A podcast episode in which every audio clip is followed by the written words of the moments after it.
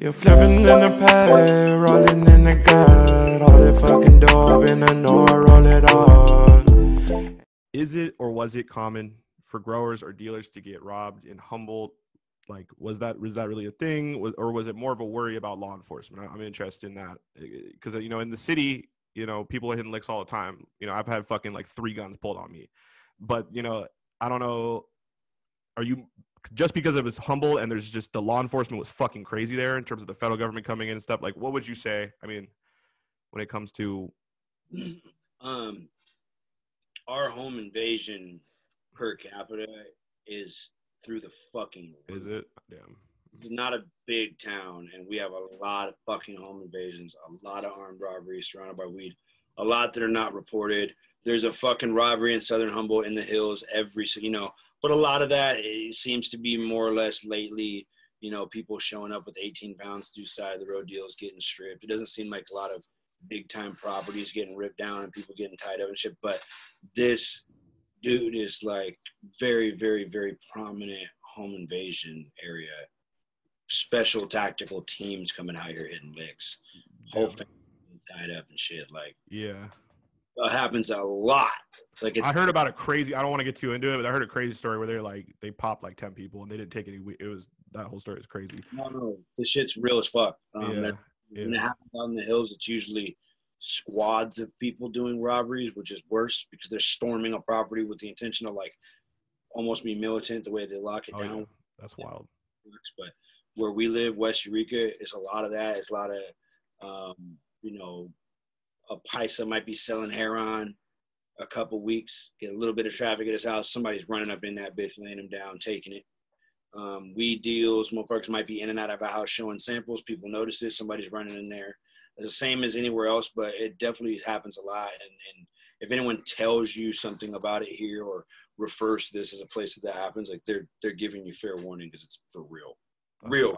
Like So so No. that, that that's why. So it's it's because you know LA is famous for like LA is obviously famous for home invasion and like you know you hear about the crazy stories like with Pop Smoke like he literally the guy got literally popped because he fucking his like manager or him he posted the on his Instagram his his location and they came in and that but like it seems like it's like that but it's a lot more militant almost like it's like squads of people like it, it, at times you know because because of the cannabis element i think that there's a little bit more money concentrated or value concentrated maybe in Well, so you have to think that the quality of criminal that's been exposed to what you might be trying to hide or be holding um, possession of is higher.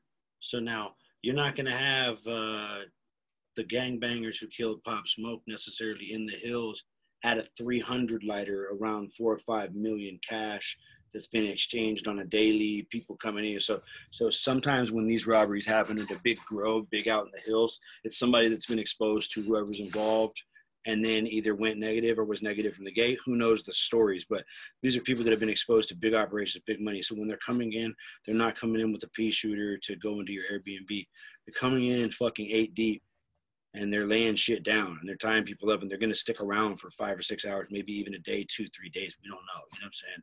So this is a different level of criminal. Um, it's not something that they would find on the internet and go on a fluke. It's something that would be an inside somebody who encountered or somebody who knew this was a big enough job for us to fucking grab six trained people from a, you know, let's keep in mind, this is the middle of nowhere. So there's nothing for three hours every direction. There's one town, a bunch of uh, mountains with little tiny little uh, villages and uh, sectors in it with houses, groves and shit. There's one town in the middle, and there's nothing for three hours every direction. So to get a team of people from another city to come here to organize enough to go to a property where you plan on possibly being there for two days, taking the weed out, that's a big operation. That's a sophisticated criminal. Um, you know, the Hoovers, the people who shot Pop Yeah. Are known in LA for what they do. Yeah Uh, i've heard they've been wild in yeah LA, there's other cliques that have been doing the same things. LA, it's a known area for this, so you should be way smarter than that. And then that's like that's like some tragic shit because like Yeah. extremely talented. Like I I swear to you, I, I was like thinking the other day, like damn, Pop Smoke had he been given like another like two albums, this is like a top five.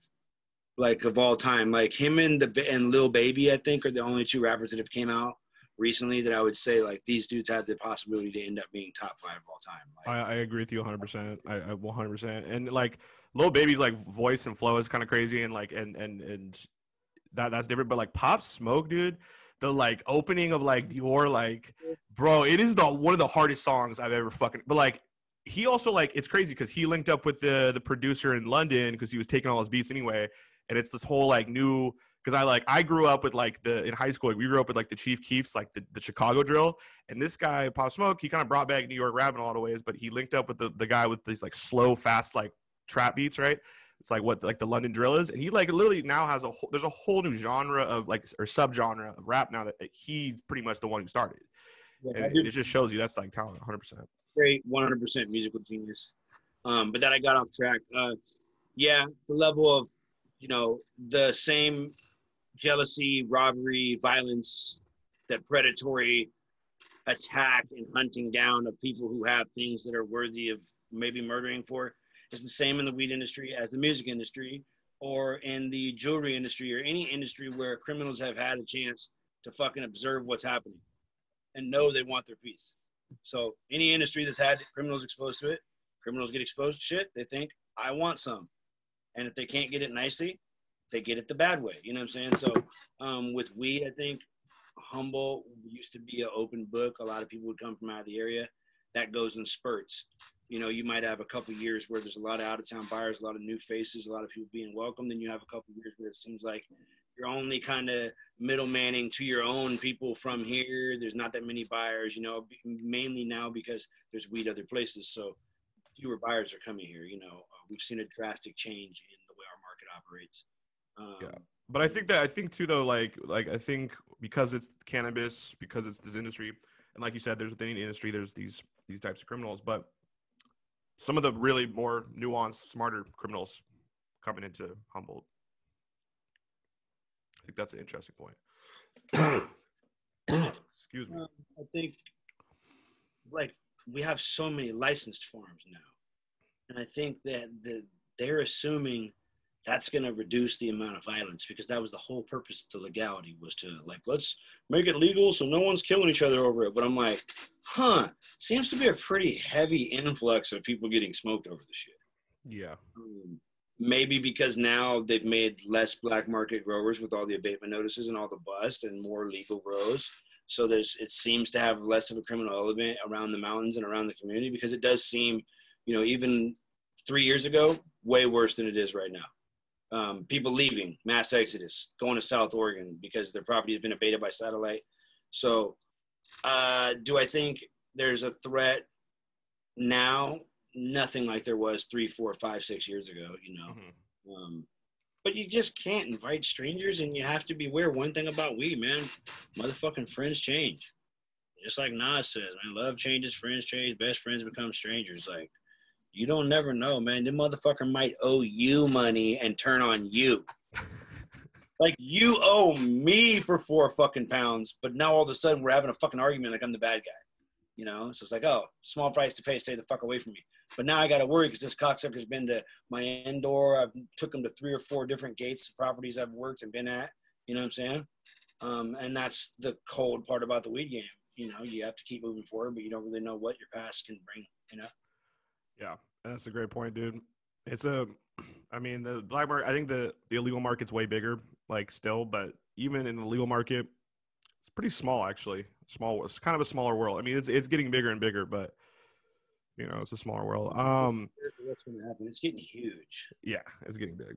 It's starting to get crazy, crazy big for sure, though. Um, so, and and so that's and then I guess that's a great segue into this this question we can just touch on pretty quick here. Um, is so like what time period do you think was, to your knowledge, the most dangerous in Humboldt? Like, was it the camp area, camp era, which for the viewers, if you don't know, was it like the 80s? They did like the war on drugs, or nine. It was like the early 90s, late 80s and they would just like they literally were sending in the military, right? But say, if you had to say though, what was the most dangerous time for in in Humboldt that you can remember? I want to say, man. I, I mean, I, I was only about ten, but like the ninety two to like ninety eight was a pretty gnarly time, just like in America in general. Yeah. fucking gnarly ass time, bro. Like gang banging and shit was happening. Like the Little Rock and like there was a lot of shit going on in that part of the '90s, dog. Like it was just fucking. I just remember then, like the neighborhoods being so much fucking gnarlier and like It was the hangover from the 80s, bro. I swear. yeah, bro. And it was like bathtub dope was like in full effect.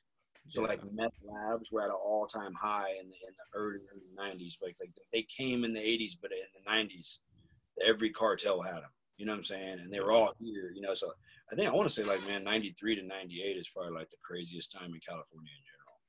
Yeah. Other than like maybe what's what's to come. I mean, I don't yeah, know. yeah, dude.